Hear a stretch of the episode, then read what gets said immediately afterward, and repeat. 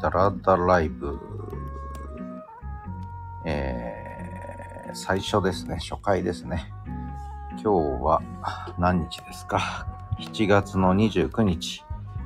えー、全国的に暑いですね。とにかくまあ、北海道、札幌はまだいいんでしょうけど、それでもやっぱり33度ぐらいになるんですかね、今日はね。この夏、一番の暑さになりますね。え、本州はもう40度超えという、もうちょっと人間の住む環境じゃないだろうと思うんですけどね。あの、まあ、台風の影響と高気圧の影響で、えー、かなり日本全国暑くなっているということですけど、まあ、皆さん熱中症気をつけてください。えー、この公開ダラダライブはですね、えー、札幌の、えキャンパスという、まあ、高橋はじめが運営しているというか、まあ、自宅なんですけどね、えー、そこの1階ガレージをこう改装しまして、結構オープンなあスペースになってます。風もよく通るし、それからワンコ、犬小屋があって、ワンちゃん今、玄関先で寝てますけどね、えー、もう暑くて大変ですね。で、えー、このダラダライブは、とにかく多分これから何でしょうポッドキャスト自体はね収録がメインなんですけどまあスタンド FM はライブができるということなのでまあ使わない手はないということで始めることにしたんですね。でしかも昨日から始まったんですけども金曜の夜も毎週にしました。9時からね9時5分から。で土曜日も朝9時15分から毎週30分。えー、やるという形にしました。でこれはまあなんでかというとやっぱりこうねいろいろこう発信していく時にやっぱり声は大事だとね、えー、語ることがすごく大事だと。でまあもう一個言うとやっぱり文字を書くのは手間暇かかるし時間もかかるんですよね。でまあやり始めると分かるんですけどあの、喋るのはある意味やっぱ楽というか、人間の本質に根ざしてるっていうか、えー、原稿なしで、脚本なしで、まあ、だらだら喋るというだけなんですけど、でもこれはこれでね、とても大事なことだなと改めて思って、まあ、そういう意味では、今はね、SNS がいろいろと変化の時代に入りましたけど、まあ最近、まあ僕は、まあリアルの付き合いもあるんですけど、やっぱり SNS 一つね、えー、結構メインで、えー、動いてまして、で、その、なんだ、SNS を見てると、やっぱり一時期のこう、元気というかな、いわゆるコミュニケーションのツールとして SNS 始まってるんだけども、最近はあんまりコミュニケーションも取らない。でみんな閲覧はしてるんだよね、えー、見てはいるんだけども、最近はいいねとかもあんまり、もう見ただけで いいねも押さなくなってきたっていうね、感じになってませんかね、皆さんもね。えー、まあ私もそうなんですよね。まあ見てはいる。読んではいる。だけど、いいね押すのがめんどくさくなってる。コメント書くのはさらにめんどくさいというね。えー、そんな感じになっていてどうもこう SNS でこううまくコミュニケーションが昔ほどね取れなくなってきてる感じがしててでこれはとてもつまらないなと、まあ、いうことで、えー、もうちょっとこう人数は少なくてもいいからねちゃんとコミュニケーションが取りたいなということで、えー、まあ、始めたのがまあノートですよね。で、やっぱりちょっと敷居があった方が、えー、限定できるので、えー、コミュニケーション取りやすいかなということで、まあ、ノートをメインにしてオンラインサロン、しかもノートの中で、えー、無料記事書くんじゃなくて、ノートでその有料のオンラインサロンを始めるというね、でそれをメインでこうやるというふうにわざと展開して、で、一方で、えー、ポッドキャストがね、それをやってるうちにこう始まっていったと。いうことに、まなるわけですよね。まあ自分でもびっくりしてますけど、この半年でいろんな変化がありました。1月末、まあ2月から本格的に始めてね、これで7月末ですから、あ、ちょうど今日が 6, 6ヶ月記念日ですね。えー、ノートに最初に ちゃんと記事書いたのが1月29日ですので、今日がちょうど7月29日なんで、ちょうど6ヶ月ですね。まあこれもなんかの、えー、偶然だと思いますけれども、ちょうど半年経ったということで、まあこんな展開になってきたということです。で、ここですけど、あの、雑音とノイズが入ります。えー、オープンスペースなので、まあそれは、あの、ご勘弁ください。ね、これ週に1回の公開ダラダライブですので、えー、公開で、えー、場所的にも1階のオープンスタジオで、えー、オープンエアで、えー、お送りしてるので、まあちょっと聞きに取りにくいところあるかもしれませんが、それはぜひご容赦ください。で、多分、あの、なんでしょう。この土曜日の朝の公開ダラダライブが一個軸になっていくのかなっていう予感がちょっとし始めましたね。あの、まあ、なんでかっていうと、ここは一番こう、自由に入りやすいということなので、でもとにかく週1回の、えー、まあ、ラジオは週1回ぐらいがいいですよね。あの、いろんな方がやってますけど、えー、木村拓哉さんも Spotify 始めましたけど、あれも週1回配信ですけど、まあ大体やっぱり人間は週1回の配信っていうのがペース合ってるのかなと。まあそういう意味ではこの土曜日朝9時15分からのキャンパス FM624、えー、9時15分から9時35分までの、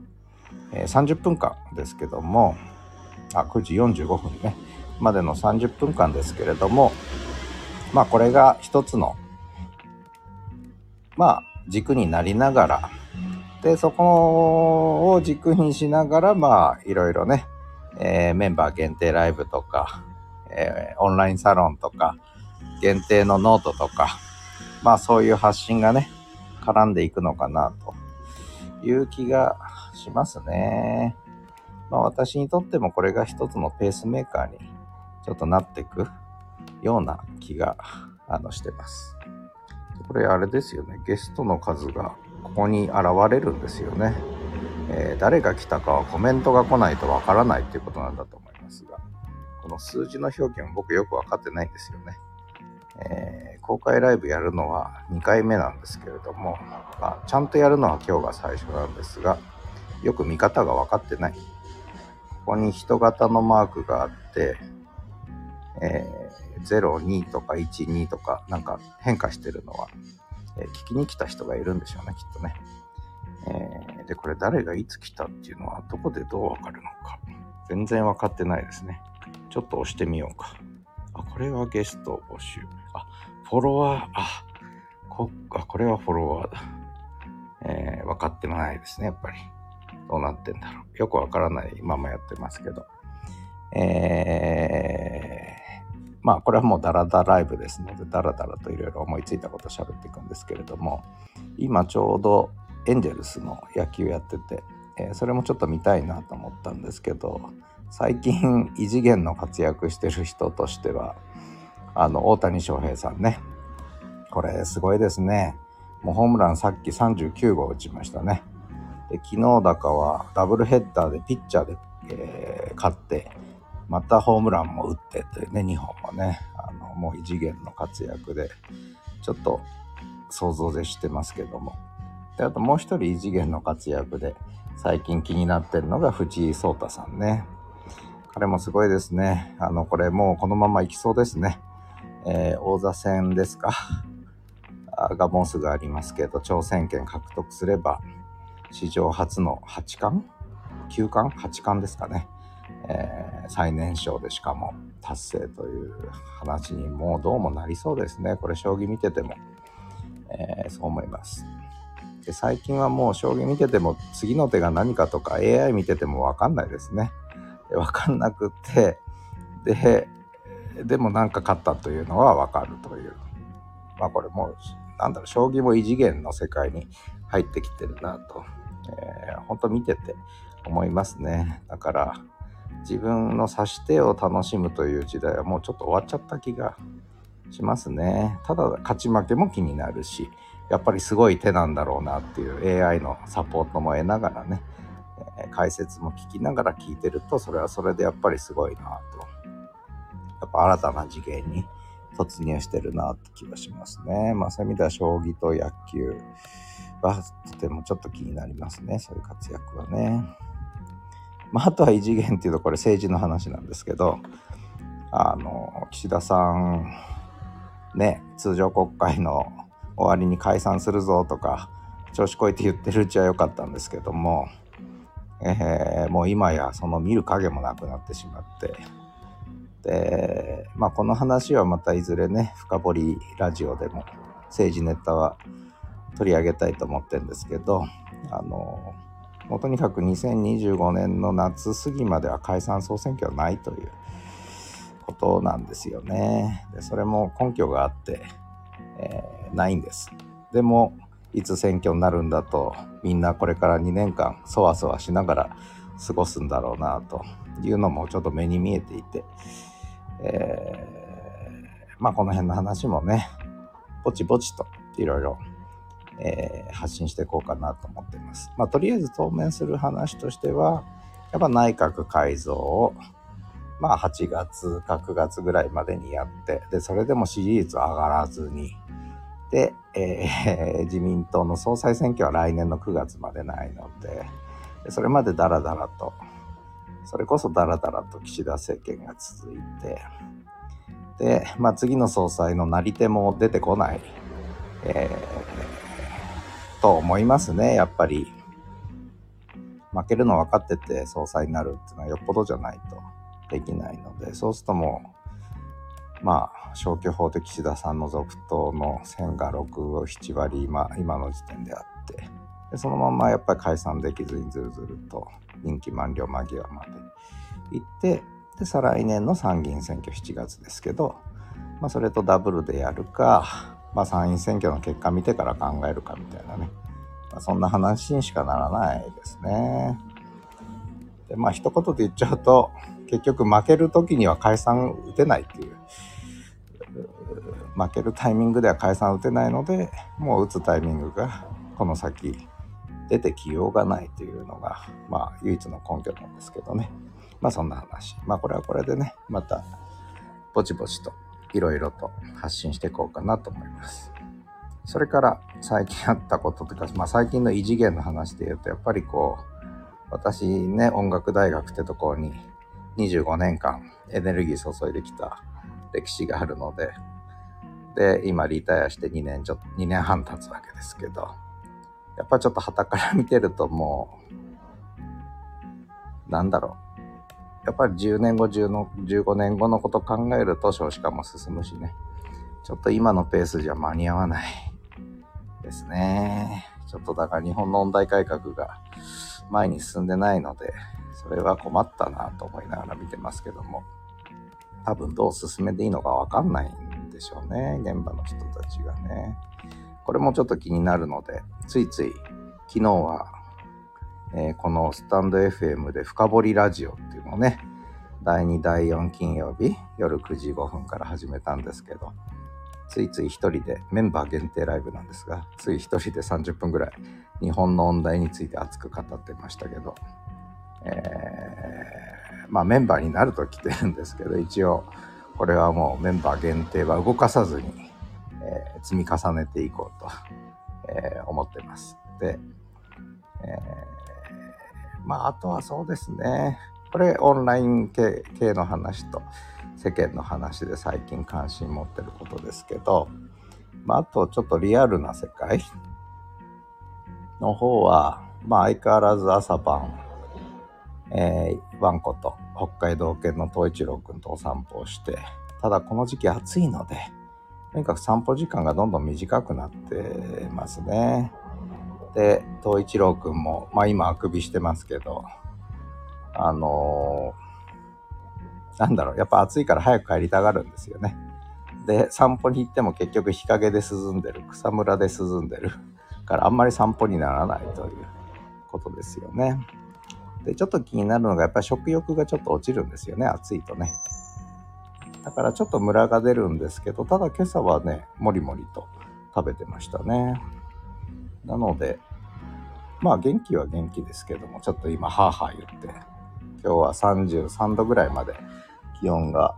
我が家も上がるのかな。で、今もうプールを出して、えー、ちょっとでも涼もうと思ってるんですけど、これからちょうど1週間ぐらいですね、お盆ぐらいまで、1、2週間が、まあ暑さのピークですね、札幌はね。で、8月半ば過ぎると、かなり秋めいてくるっていうかね、涼しくなってくるんですよね。で、例年、これで僕7年目かな ?6 年目かな ?7 年目ですね。えー、札幌住んで7年目早いですね。になるんですけど、やっぱ7月に暑い日があって、8月は意外とね、後半は涼しくなるイメージですね。で、あの、小学校とか中学校、高校もさ、北海道は夏休みが短いんですよね。えー、本州に比べると夏休み入るのがちょっとやっぱり3日4日5日ぐらい遅いかなで夏休み明け1週間以上早いですよね7月の下旬からもう学校が始まる。でその頃にはもう完全にこう秋の風が吹き始めてあの過ごしやすくなるんですよね。で まあこの時期です。7月下旬まあ半ば下旬ぐらいからえー、8月の頭ですね、お盆ぐらいまではちょっと1、2週間暑い日が続くので、ただこの1、2週間だけですね、あの、クーラーが欲しいと思うのは。なので1、2週間のためだけにクーラー買うのもちょっと馬鹿げてると思うので、まあ、1、2週間はとにかく水浴びしながらプールに浸かりながら、えーまあ、ワンコのためにプールを用意してるんですが、結局私が足と腕をね、えー、3時間おきぐらいに足と腕をつけて、そこでタオルを冷やして、えー、首に巻いてみたいな 感じで、私の水遊び場になってますけども、これはこれでとても気持ちいいですね。まあそんな感じですかね。ここのとこの近況はね。まああとは、うーん。まあちょっとこう、まあこれは当たり前の話なんですけど、あの、ポッドキャストの方にエネルギーが、ね、時間とエネルギーが、えー、注がれるというか、というか面白くてやってるんですけれども、えー、そうするとやっぱりノートに記事を書く時間がやっぱ少なくなるんですよね。だから最近ちょっと今月はノート記事の数が減っているという。しかも書いた記事の半,、まあ、半分までいかない。3分の1ぐらいはこのポッドキャストネタというね、えー、ことで、えー、ノートに、まあ、オンラインサロンとか参加してくださってる方は最近なんか、ポッドキャスト、ラジオばっかりだぞと思ってるかもしれないんですけどね。まあ、ちょっとこの辺は少し体制立て直して、まあ、ポッドキャストの方もこれで形ができたので、ようやく。ね、金曜夜と土曜朝のライブをえー、ペースメーカーにしながら、で、あとはまあ収録記事をね、えー、積み重ねていくと。で、これも、まあ、ノート記事と連動してね、えー、積み重ねていく形になると思うので、まあ、これでペースが、ノートの記事の方もペースができてくるかなと、ね、勝手に思ってます。それと、もう一個はこのポッドキャスト関連で言うと、このスタンド FM でのライブ、これをもう軸にしながら、で、収録も入れていくんですけど、で、もう一個実はあるわけですよね。あの、Spotify にもう一個。えー、まあ、こっちがキャンパス FM6214 という名前にしてあるんですけど、もう一個の Spotify の方は始めるラジオキャンパス。で、どっちも始めるラジオキャンパスなんですが、一応、えー、っと、解説しとくと、高橋はじめがやってるのが始めるラジオキャンパス。で、その始めるラジオキャンパスが Spotify。で、これが一番こう、なんだ、入り口というか間口が広いというかね、えー、無料配信でどれでも聞けると。で、収録配信しかできないので、で、ポッドキャストにも展開していると。で、でその始めるラジオキャンパスが、えー、プレゼンツしてるのがこのスタンド FM という形に形になるわけね。キャンパス FM624。これは始めるラジオキャンパスがプレゼンツしているという形にして、で、このスタンド FM の方は、えー、ノートネタねノートオンラインサロンで購読高橋はじめノートの話ともう一回オフラインサロンですよね。札幌を拠点に民泊とかいろいろやってるわけですけどもその話も全部込み込みで札幌をサテライトオープンスタジオから、えー、お送りするということでで実はこの民泊話にちょっと飛ぶんですけどもあのまあ民泊告知したのが4月5月か。5月の19日ですね。でそれで6月に1組来ていただいてで8月に今2組3泊の予約が入ってるんですけどで他にもお問い合わせはいただいててまあこれから秋に向けてねあのポツポツと予約も入ってくるのかなと思ってるんですが実はその予約入る人たち、えー、今の民泊サイトとかには一切出してないので私の個人的なつながりだけで告知してるんですけど一つはやっぱり私のこれまでに、仕事してきた音楽大学の卒業生とかねその関連での問い合わせ。でもう一つの軸があってそれが実は犬なんですね、えー、東一郎くん北海道犬東一郎くんまあ北海道犬のいる宿というふうに言ってるんですけども北海道犬東一郎くんのインスタグラムが今1800人ぐらいフォロワーさんいてですねでそちらでやっぱり東一郎ファンが結構、結構な数いるんですよ。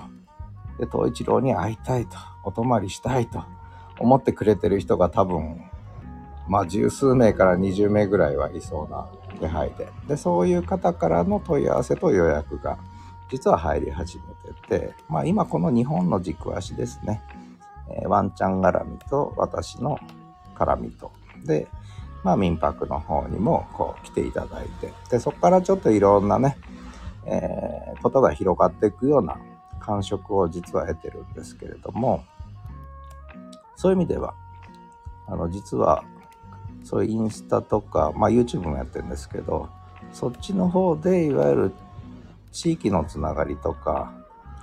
えー、札幌ですよね。札幌とか、札幌の人がフォロワーやっぱり多いんですけど、あのー、そちらのこう、これまで知り合えてなかった人たちとのつながりがワンチャン経由でこう生まれててそれはとても面白いですね。でおそらくこの札幌のオフラインサイト私の自宅ですけどここはまあもちろん名古屋とかこれまで私のつながりの人で来てくれるってあるにしてもむしろ札幌拠点でワンチャンつながりで つながった人たちがこうまあもうちょっと日常的に集まっていただけるような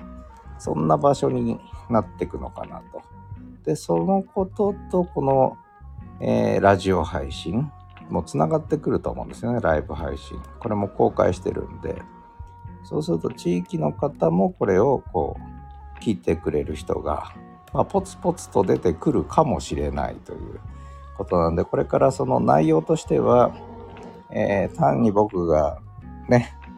えー、ノートにこう書いていることだけじゃなくてだんだんだんだんこう地域ネタとかワンチャンネタとかね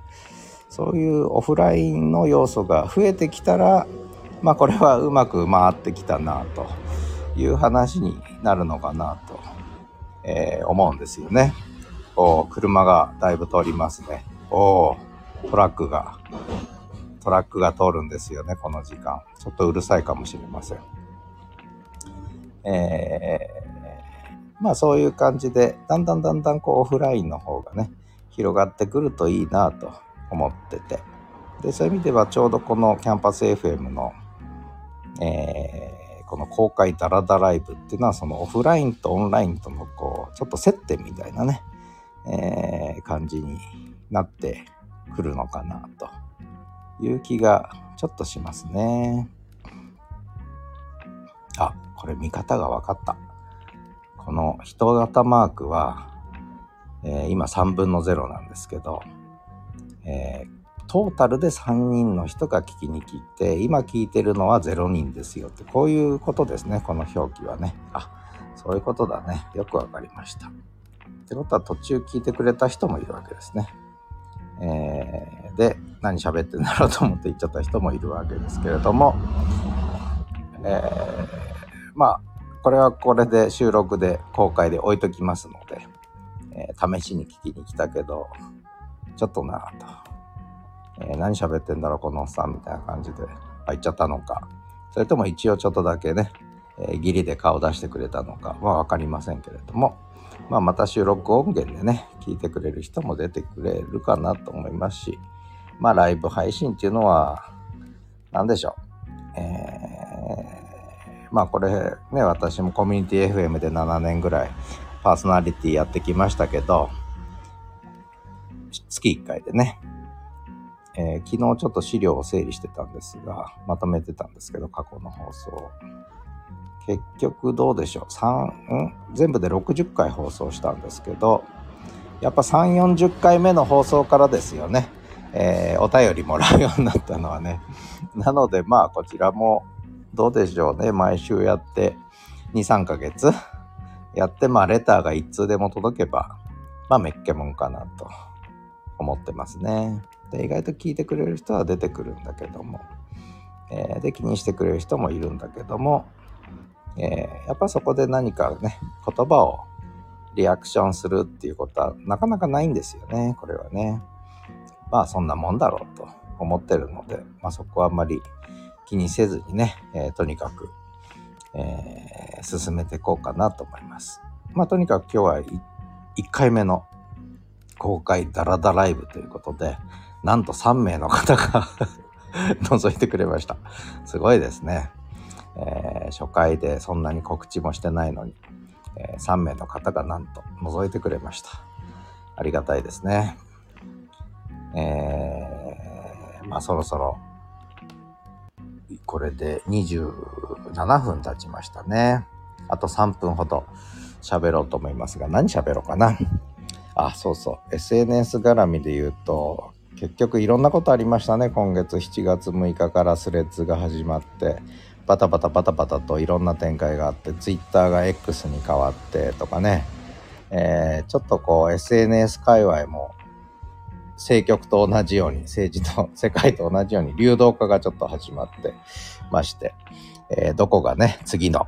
こう政権を担うのかじゃなくて次のこうメインストリームを作っていくのかね、えー、この辺特にこうツイッター的な、えー、まあオープンチャット的な、えー、SNS がどう展開するのかちょっと気になりますね。うん、でまあ SNS 話をまたねあのまとめていろいろすることになりますけど。まあこれ僕の予感ですけどやっぱり日本はあの Facebook のねえー、利用者、ユーザーが世界的な標準からするとちょっと、えー、少ないわけですよね。で、Facebook はただまだ伸びる余地あるんじゃないかな、日本ではね。そんな気してます。で、Twitter はむしろ日本がね、えー、日本が一番 Twitter を支えてるみたいなとこがあって、だから日本でツイッターが廃れると、まあ、X ですか、が廃れていくと、えー、ツイッター自体はもう撤収していく話になっていっちゃうんだろうと思うんですが、まあ、スレその意味ではスレッズだと展開するかね。っていうところがやっぱ大きいですね。うんまあ、ただスレッズもちょっと今、勢いが止まってるので、まあどうなるのか分かりません。で、私は私なりに、SNS はコミュニティ回帰するというね、えー、いうことを言ってるわけですけど、で、その傾向はますます強まる。で、えー、まあこれはあの、ゲストを呼んだエクストラバージョンでも、えー、喋ってますけど、対談でね、ポトフさんとね。えー、私はもうノートとポッドキャストメインで、これから10年ぐらいは行こうかなと思ってますので、えー、まあそういう意味ではこの公開ダラダライブも毎週土曜日で月を4、5回やって10年やると何回になるんですかね。えー、500回ぐらいはやれそうですね。ということで、その500何十回かやるうちの最初の、えー、公開ダラダライブはえー、時間も来たので、この辺で、えー、終わりにしようかなと思ってます。えー、次回は土曜日、何日になるのかな？え、8月、8月に入りますね。8月の5日ですね。え、土曜日、第2回目の公開タラタライブまで、今度は何があるか分かりませんけども、こんな感じでやっていきたいと思います。えー、お聴きいただいた方ありがとうございました。収録音源ゆっくり聞いてください。ということで、えー、レターも待ってます。えー、Spotify の方はね、えー、無料ですので、そっち聞いていただくと、私が何者かってわかりますし、まあ、ノート見ていただくともっとわかると思うので、えー、ぜひ興味ある方はいろいろアプローチしてみてください。ということで、えー、公開ダラダライブ第1回札幌オープンスタジオからお送りしました。ではまた。